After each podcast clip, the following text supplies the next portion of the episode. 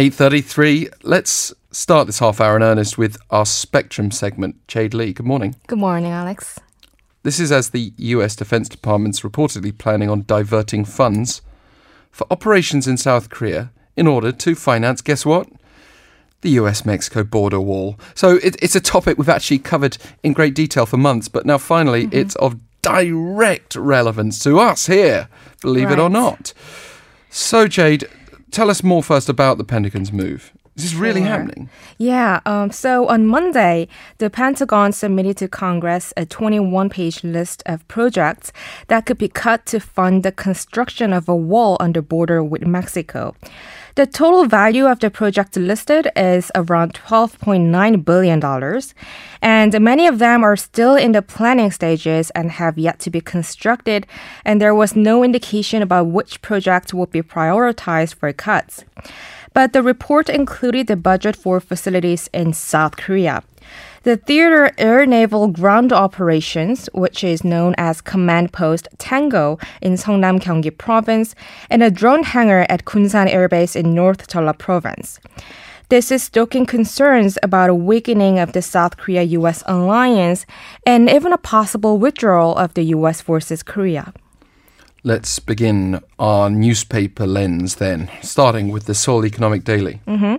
The Seoul Economic Daily took this seriously, stressing that cuts on CP Tango and a drone hangar would negatively affect U.S. air offensive and intelligence capacities. What's worse, the flagging of military assets in South Korea for possible cuts reflects the current state of the South Korea US alliance. The two allies have already been in conflicts over the deployment of the THAAD system and the sharing of the defense cost. And with their combined annual military exercises scaled back or terminated, there's a higher level of anxiety over, about security in the country. The paper assessed the current relationship between Seoul and Washington as the worst because the two countries seem to be poles apart in their views about the right approaches to North Korea's nuclear issue. It seems they are seeking completely different values and interests, and this is never a condition where an alliance can last. A broken alliance between Seoul and Washington will also work against the denuclearization drive of North Korea. And this doesn't help the national security of both South Korea and the US either. So the two countries should no longer let their relationship grow weaker and weaker. Let's take another look then. And uh, honestly, it's going to be hard to find any media outlet here that's going to be celebrating this, especially for the purposes of buying a border wall. Mm-hmm. That is but right. the Segye Ilbo, Yeah. The Segye Ilbo was of the same opinion.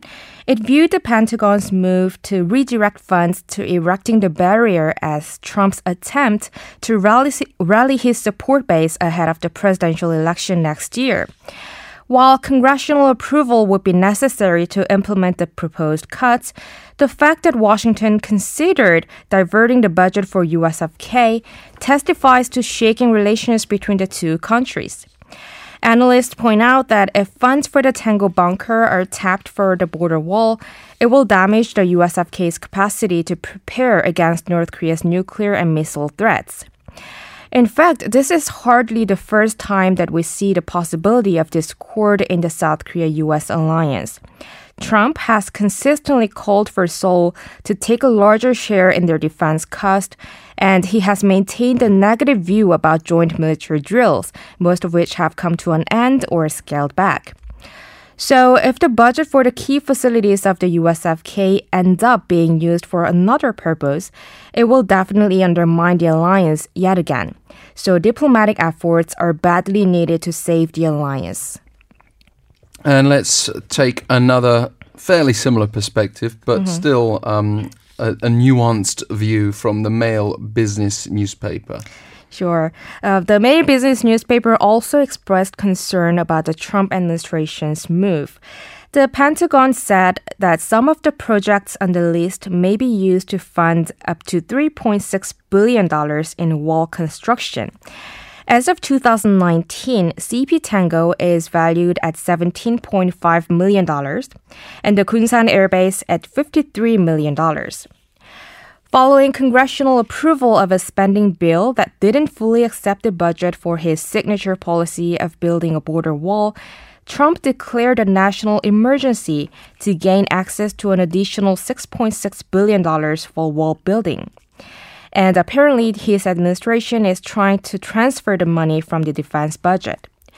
What is worrisome is that the U.S. considered cutting funds for USFK operations in a situation where there's been no progress in nuclear talks with North Korea.